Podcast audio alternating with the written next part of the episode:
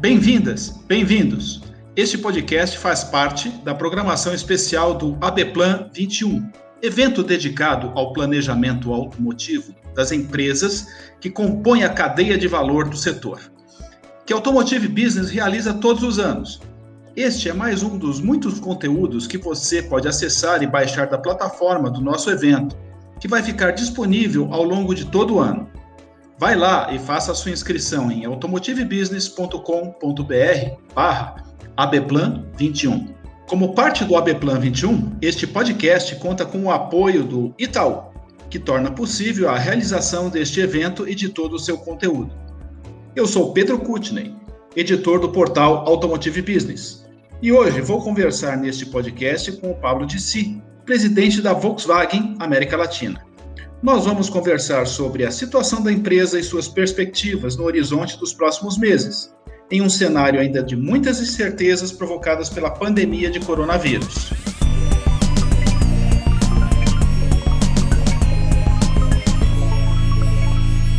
Vamos então à nossa conversa com o convidado de hoje. Olá, Pablo. Bem-vindo ao nosso podcast ABPlan 21.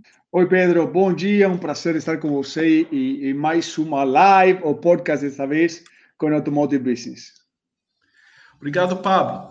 Vamos então às nossas questões.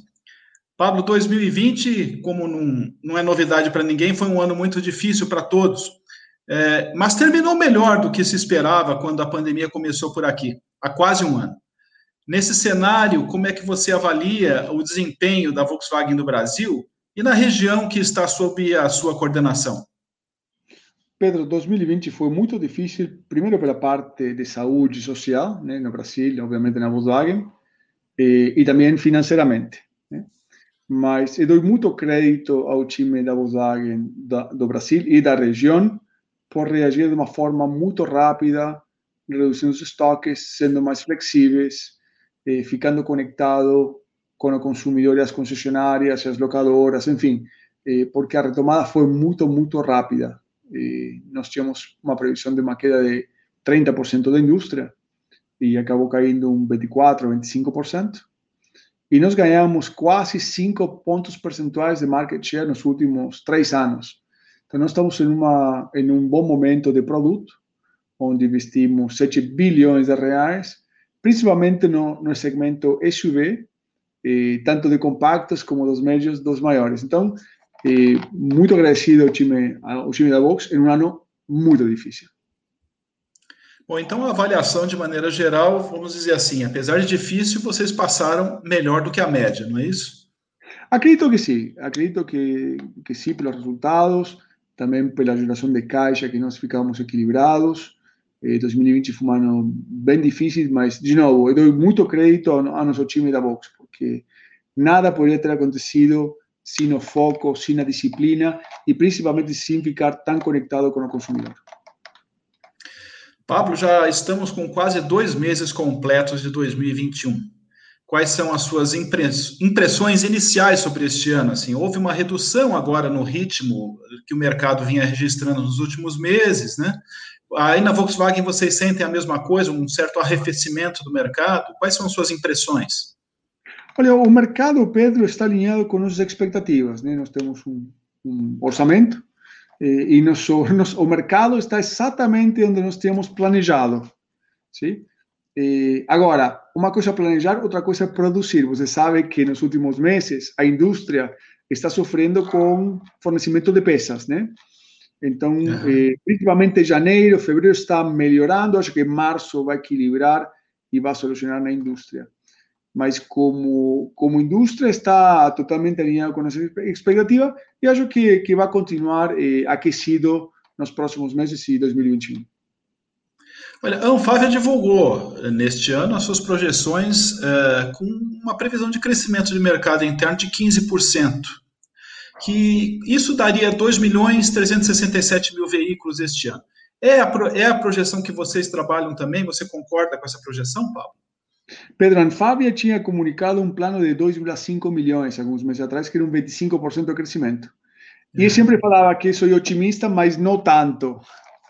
E achava que era 2,4 milhões de veículos. Então, acho que agora a Anfávia alinhou um pouco as expectativas eh, e é esse mesmo. Acho que poderíamos chegar a 2,4 milhões de veículos leves e comerciais leves, né? Excluindo caminhões, excluindo máquinas agrícolas, porque quando a Anfávia reporta, reporta agregado. Sim, sim. E quais são hoje as principais ameaças, Pablo, ao crescimento do setor automotivo no Brasil, na sua visão, nos próximos meses, no horizonte de curto prazo? Qual é, o que nós temos de, de ameaça mais iminente? Eu acho que para o setor, Pedro, eh, e para a economia em geral, é a inflação. A inflação que nós estamos vendo desde outubro, novembro, dezembro, parte, parte pelo dólar, parte pelo aumento de commodities, seja no petróleo, no diesel, no aço, no que seja, é, é um problema para o Brasil, porque as pessoas, os salários, os rendimentos delas não vão acompanhar essa inflação. Então, o poder de compra de um indivíduo, de uma pessoa, vai diminuir, seja para comprar um carro, para comprar um apartamento, para comprar uma geladeira. Então, acredito que é fundamental manter as taxas de juros baixo controle, é fundamental começar, começar com a reforma tributária. E não estou falando de reduzir impostos em um primeiro momento. Se conseguimos simplificar a complexidade que nós temos, já é um passo na frente. Mostrando esses passos, acho que poderíamos mitigar o problema da inflação, que é um problema real, que não só o Brasil vive, que o mundo está vivendo, mas eh, eu acho que esse é o maior fator que poderia reduzir a taxa de crescimento. Como você acabou de dizer, Paulo, nós temos enfrentado na indústria ultimamente falta de insumos à produção. Né? Está faltando aço, falta pneu, outras matérias-primas, e mais recentemente né, começou-se a falar de falta de componentes eletrônicos, os semicondutores. Lá na Europa, inclusive, a Volkswagen já parou por algumas horas e por alguns dias a produção, por causa, não só ela, mas várias outras fabricantes de veículos estão parando a produção por causa disso. Qual é a situação da Volkswagen no Brasil nesse sentido, Pablo? Olha, nós tivemos um dezembro e um janeiro complexos, sim? faltava todo tipo de material, tivemos que fazer quase que milagres para produzir. Fevereiro está melhorando, melhorou bastante e acho que março vai vai acabar estabilizando um pouco a cadeia de fornecedores. E não é um problema só do Brasil, para, para aqueles, aquelas pessoas que estão ouvindo, muitos componentes vêm da China, ou da Europa, ou dos Estados Unidos. E não tem só problema de fornecedor, tem problema também logístico né, dos navios. Alguns navios não param em Paranaguá, em vez de parar em Paranaguá, vão lá para Recife. E, e aí cria uma, toda uma complexidade na cadeia. E nossa cadeia é longa, demora três, quatro meses, mas acho que, que isso já em março vai estar equacionado e a vida vai continuar. Agora, primeira vez na história do mundo, Pedro, que fábricas de carros param por falta de chips, né? Quem diria que o mercado de celulares, de, de videogames, estaria tão quente que faltariam carros? Competindo com o universo de automóveis, né? Isso. Viraram competidores, aliás, os próprios carros também viraram smartphones, né, Pablo? Mas, uh, além da falta de insumos, os custos de produção também aumentaram muito, né? Falta e está mais caro, né? É, e os preços do carro, por consequência, também sobem, né? De que maneira isso já pode ser sentido nas vendas da Volkswagen aqui no Brasil? Oh, Pedro, primeiro fiquemos um pouco na economia, né? É toda uma, uma, uma equação de oferta e demanda. Né? Quando você tem maior demanda que oferta, obviamente os preços vão subir, seja eh, de carne, de leite, de carros, de, de casas, do que seja, né? Então, o que nós estamos vivendo nos últimos meses no Brasil, principalmente no Brasil, e é caso que é um caso quase que único, eh, onde a economia está tão aquecida, eh, você vê uma pressão sobre custos. Isso combinado ao preço dos commodities, eh, e nossa indústria está sofrendo uma pressão de custos, que infelizmente vai ter que ser repassada ao consumidor. Sim? Eh, agora, é público, Pedro, que tem fila de espera de 120, 150 dias na Volkswagen e em outras empresas aqui no Brasil. Então, eu acho que esse ponto de equilíbrio vai chegar no mês de abril, maio, onde não teremos 120, 150 dias de, de fila de espera, porque os, os preços e os custos podem aumentar de forma ilimitada, né? Todo tem, todo tem um teto. Quer dizer, ainda não é possível dizer, né, Pablo, se os preços de fato são, estão reduzindo vendas. Por enquanto não, Pedro, por enquanto não, hum. mas, de novo, eh, eu volto sempre a uma economia básica de tua casa, né? Eh, eu acho que teu salário, a não ser que o automotive business esteja aumentado o salário 20%, mas eu acho que não vai por aí, né? Eh, o do Fernando Campoy não aumentou 20%. Eh, aumenta menos, mas enfim, o, esse é o ponto, né? Quando um se coloca no lugar, fala, olha, meu salário aumentou 20%, claro que não. E, e o preço da carne, o preço do arroz, o preço do carro, o preço do aço, o preço do pneu, o preço da bateria, e aí vai. Então, claro, vai chegar um momento que vai, vai bater em um teto. E, e acho que nos próximos meses será esse teto. Mas, de novo, Pedro, eu sou otimista, acho que o mercado vai crescer 10, 15%, eh, que já é um bom número perante um 2020 que foi um, um ano desastroso. E a pandemia, por causa dela, e, e, ainda estamos vivendo nela, provocou muitos cancelamentos e adiamentos de investimentos. Né? E no último trimestre de 2020, a gente começou a receber notícias de uma retomada desses investimentos, porque o mercado estava melhorando também. Né? A Volkswagen terminou no ano passado esse programa, pelo menos estava marcado para terminar o programa de 7 bilhões, né? Com 20 lançamentos, acho que não foram todos ainda, teve que estender um pouquinho no tempo, né? E como é que, como é que ficou esse programa? O que, que falta fazer dele? O que, é, o que restou ainda? Não, eh, primeiro, deixa eu falar o orgulho que tenho do time da Vox, porque nós lançamos 19 carros sem atrasar um dia nenhum lançamento, eh, sem estourar orçamento, eh, sem problemas de qualidade, com carros eh, na hora certa, na qualidade certa, e isso tem um grande time por trás. Está faltando Taos, que o, que o SUV produzido na Argentina, que vai ser lançado no Brasil no segundo trimestre deste ano. E aí vamos a completar o ciclo de 7 bilhões de reais e nós estamos trabalhando em um novo ciclo de investimento e hoje não é o dia do anúncio, Pedro. Então, já preparando para... Não, eu, eu, eu, sei, eu sei que não é o dia, mas eu preciso perguntar se é, é justamente isso. Se vocês pretendem anunciar um novo programa ainda este ano ou talvez não seja este ano ainda. Bom, Pedro, nós com certeza vamos anunciar um novo programa e não sei quando será, possivelmente esse ano, sim, mas sem pressa.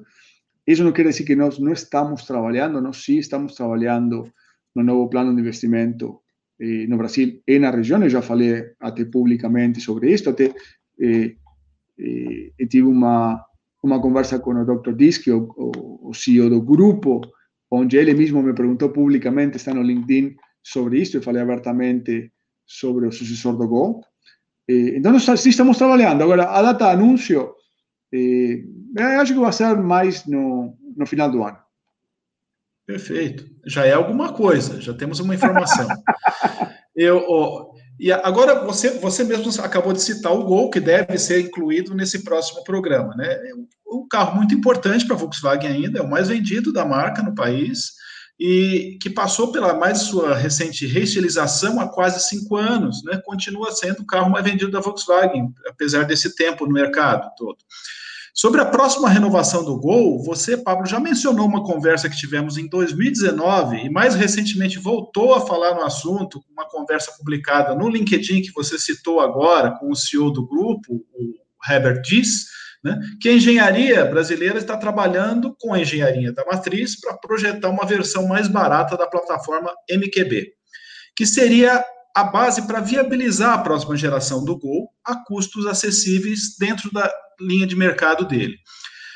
Como está esse processo e o quanto ele já caminhou, Pablo? Oh, está caminhando bem, e... mas deixa dar um passo para trás falar um pouco da engenharia, tanto de, do desenho do carro como da parte eletrônica do infotainment. Então, nós com o Nibus, eh, foi a primeira vez que nós começamos a exportar conhecimento. Porque o Nibus foi desenhado aqui no Brasil, e não somente pela parte de fora, também o infotainment. No infotainment, nós exportamos, por exemplo, para a Índia. Eh, o conhecimento, né? não a, o aparelho em si, mas o conhecimento, o know-how, como funciona o software. E foi desenvolvido aqui por engenheiros e engenheiras brasileiros e brasileiras. Para mim, isso é importante, manter esse conhecimento. E nós temos um grande conhecimento na Vox aqui de plataformas de uma forma sustentável de relativamente baixo custo né, perante o mundo desenvolvido. Então, nós podemos contribuir isso a nível mundial com a engenharia brasileira, e não somente na plataforma, mas também na parte de tecnologia. O infotainment, com a pegada brasileira, latino-americana, uma forma simples, rápida de usar, pode ser adaptada para a Rússia, para a Índia e para outras regiões do mundo. Então, eu acho que é importante avançar sobre o custo da plataforma, mas também sobre a parte de tecnologia, tudo em base do conhecimento. Perfeito. E você já disse, vem aí o Taos, né? Segundo, segundo trimestre chega, o carro já entrou em pré-produção na Argentina, pelo que a gente sabe. É, as linhas estão sendo testadas, a linha está pronta, foi um investimento grande feito lá, que você inaugurou no, no, já no fim do ano passado. Este vai ser o mais importante lançamento da marca este ano, Pablo? Eu acho que sim, eu acho que sim, Pedro. O Taos completa nossa gama de SUVs no curto prazo, né? Porque nós começamos eh, com Tiguan, T-Cross, Nibus, e agora vem, vem o, o Taos. Não quer dizer que nós vamos parar por aí, mas completa esse ciclo de investimento. E quando você olha este ano de 2021, vai ser o principal lançamento da marca. Em 2020, Pablo, dentro das várias dificuldades que tivemos, a Volkswagen eh, iniciou um delicado processo fechou acordos com sindicatos para reduzir em quase 5 mil pessoas o quadro de empregados em suas quatro fábricas aqui no Brasil. Eu gostaria de saber como está esse processo e se, continua, e se ele continua sendo necessário, tendo em vista que, quando foi feita a negociação, o mercado estava pior do que esteve. e aí e, e, agora melhorou um pouco. Gostaria de saber se, se o processo está caminhando bem e se ele de fato é necessário ainda. É, primeiro, é preciso falar da maturidade do profissionalismo do sindicato, né? Porque nós negociamos quatro fábricas ao mesmo tempo de temas muito delicados, né? Salários, pessoas, eh, famílias, e nós levamos isso muito a sério, com muito respeito, de forma responsável e transparente eh, sempre. Eh, gosto de fazer essas reuniões até pessoalmente, com máscaras, em ambientes grandes, mas temas tão complexos eu acho que, que merecem ser feitos pessoalmente, e nós fizemos isso no ano passado.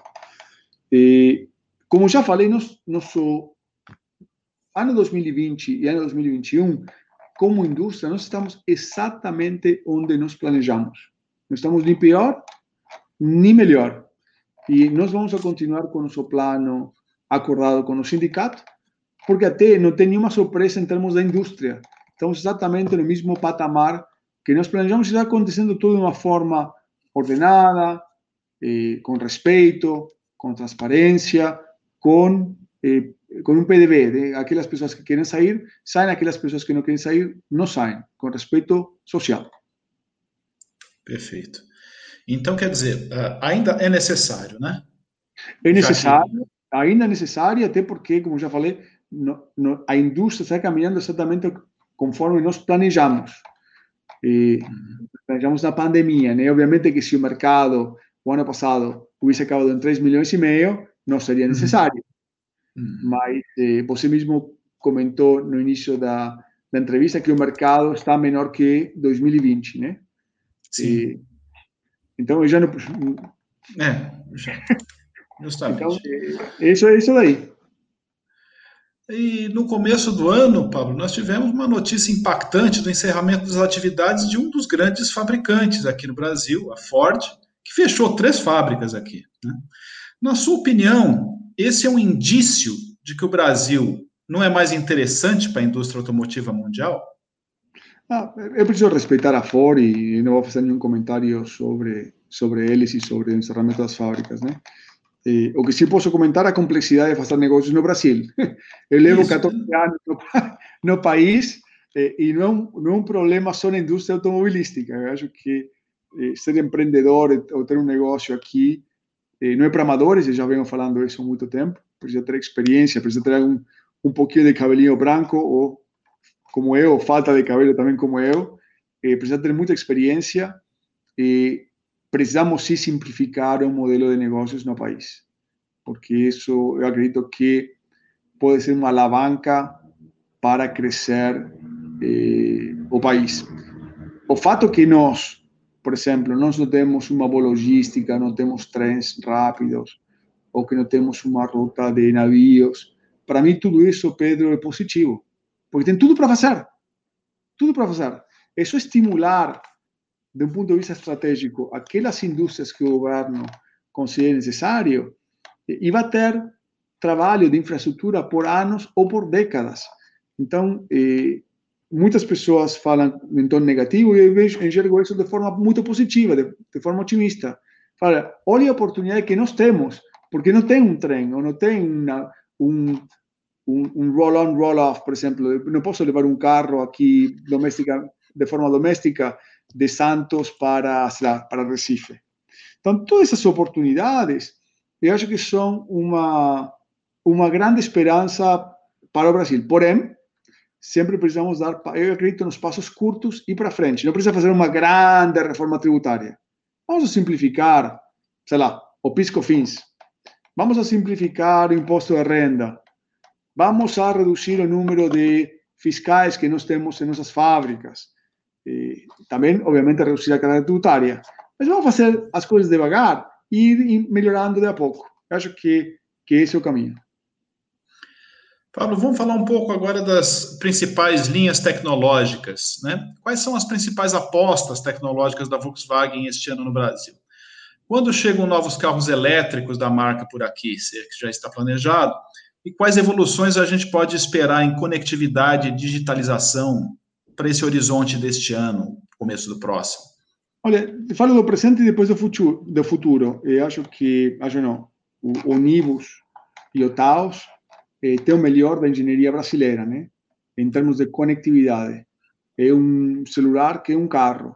Com esse infotainment, o Vox Play, nós já desenvolvimos e lançamos o carro no Unibus ano passado, depois vem o Taos e depois virá na, na linha completa da Vox. Então, acho que esse é um exemplo. Nós também temos a, a venda da concessionária digital, Pedro, que já conversamos no passado sobre isso, onde o vendedor da concessionária vai com seu tablet e óculos 3D para casa o trabalho do consumidor consumidor e pode fazer a venda digital. Então, nós estamos em um momento, um bom momento.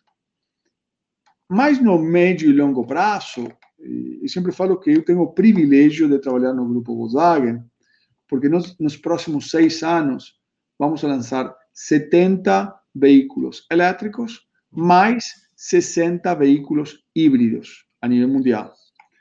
Então, é só escolher desse menu e nós já escolhemos esse menu, quais são os veículos que virão para o Brasil e para a América Latina.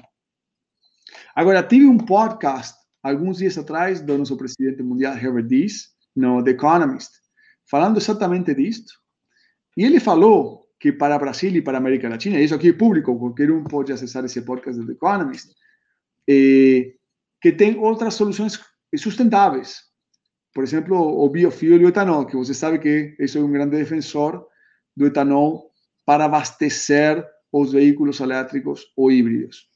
Então, eh, por quê? Porque eletrificar Brasil, que não é um país, é um continente, e toda América Latina, vai demorar muito tempo e vai custar muito dinheiro para os países, governos federais, governos estaduais, empresas. O híbrido é uma boa solução de meio prazo, e o etanol que nós temos aqui no Brasil, eu acho que pode ser o que eu chamo de um game changer de, de como podemos fazer estudos de pesquisa em conjunto, Volkswagen e algumas empresas, ou a única, que, que é a Associação da, do Etanol, para criar esse etanol que seja combustível para os carros elétricos e os carros híbridos. Eu acho que vai, vai por aí, mas vai demorar muito estudo, muita pesquisa. E por que não, Pedro? Se o Brasil inventou o motor flex, por que não levar essa tecnologia para um novo patamar. É, você, você tem defendido essa, essa tecnologia, né? mas eu gostaria de, de, de, fazer uma última pergunta dividida em duas. A primeira é: apesar de nós termos essa solução, está no horizonte da Volkswagen trazer carros 100% elétricos? O híbrido já tem um aqui, o Golf GTE, né? um híbrido plug-in, e está nos planos um, um 100% elétrico também? E a outra pergunta, na sequência, Pablo, é: existe plano concreto de desenvolvimento do etanol para eletrificação na Volkswagen? Sim e sim. Vou extender. Vou extender. Nós temos planos concretos de trazer carros elétricos e híbridos para o Brasil e para a região. Ponto. Eh, nós começamos também trabalhos com a única de pesquisa para desenvolver o etanol para carros elétricos e híbridos. Então, eh, você sabe que na pesquisa você erra mil vezes, cinco mil vezes, quinhentos mil vezes, um mil. Você tem que errar, errar, errar até que dê certo.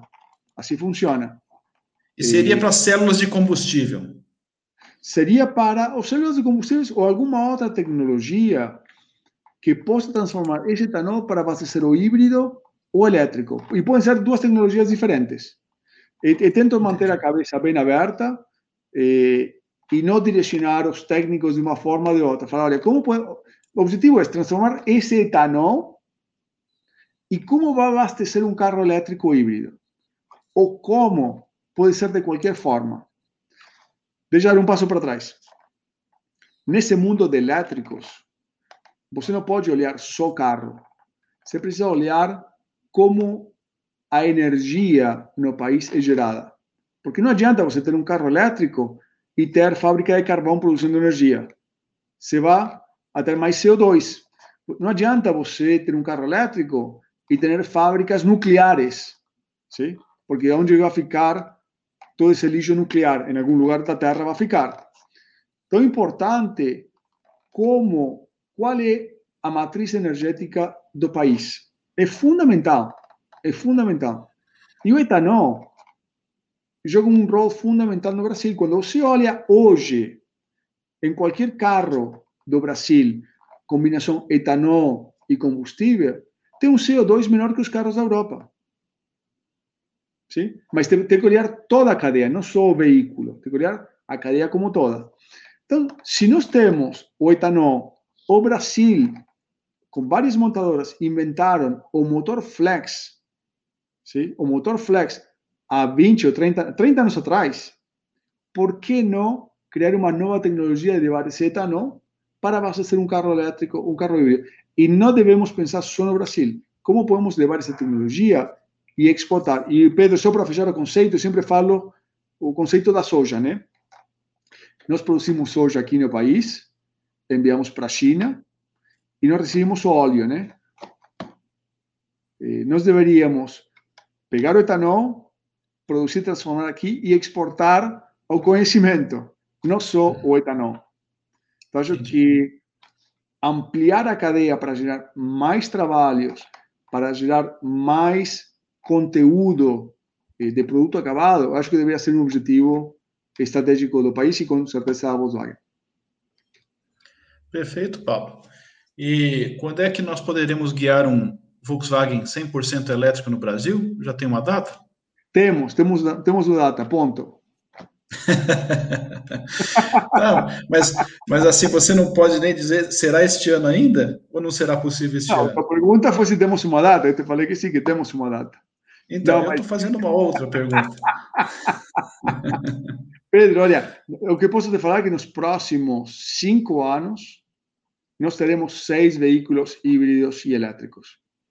Eu adoraria e poderia trazer um veículo elétrico hoje. Hum. Sim, porque já tenho o ID3, o ID4 que foi lançado. Mas vamos a supor que eu trago um veículo e vendo para o cliente Pedro. E você quer ir para Rio de Janeiro com esse veículo elétrico, ou quer ir para Manaus, ou quer ir para Recife, ou Porto Alegre. Onde que você vai abastecer esse veículo? Não tem, né? Então não adianta lançar um carro elétrico hoje, porque não tem uma infraestrutura. E eu preciso pensar nisso também. Eu adoraria lançar um carro, um veículo elétrico agora, mas isso vai trazer mais problemas para a marca, para a imagem da marca e principalmente para o consumidor. Eu acredito que o híbrido é uma excelente transição, por isso começamos como Golf GT híbrido plug-in. Acho que esse híbrido plug-in, ou outros que nós lançaremos, são uma boa transição para trazer um elétrico. Muito bem, chegamos então ao fim deste podcast. Nós conversamos hoje com o Pablo Dissi, presidente da Volkswagen América Latina. Pablo, mais uma vez, obrigado por aceitar nosso convite e estar mais uma vez conosco aqui. Pedro, é sempre um prazer conversar com você, com o Automotive Business. Um grande abraço e até a próxima. Até a próxima, obrigado, Pablo. E você que nos ouve pode acompanhar esta e muitas outras entrevistas em automotivebusiness.com.br barra abplan 21. Mais uma vez agradecemos o apoio do Itaú no ABPlan 21. Este podcast é realizado por Automotive Business. A edição é de Marcos Ambroselli. Obrigado por sua audiência e até o próximo ABcast.